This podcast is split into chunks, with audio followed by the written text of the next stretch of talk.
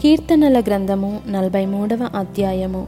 దేవా నాకు న్యాయము తీర్చుము. భక్తి లేని జనముతో నా పక్షమున వ్యాజ్యమాడుము. కపటము కలిగి దౌర్జన్యము చేయవారి చేతిలో నుండి నీవు నన్ను విడిపించుదువు. నీవు నాకు దుర్గమైన దేవుడవు. నన్ను త్రోసివేసితివేమి? నేను శత్రుపాద చేత దుఃఖాక్రాంతుడనై సంచరింపనేలా నీ వెలుగును నీ సత్యమును బయలుదేరజేయుము. అవి నాకు త్రోవ చూపును. అవి నీ పరిశుద్ధ పర్వతమునకును నీ నివాస స్థలములకును నన్ను తోడుకొని వచ్చును. అప్పుడు నేను దేవుని బలిపీఠమునొద్దకు నాకు ఆనంద సంతోషములు కలుగజేయు దేవుని వద్దకు చేరుదును.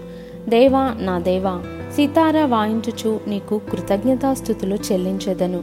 నా ప్రాణమా నీవేళ కృంగియున్నావు నాలో నీవేళ తొందరపడుచున్నావు.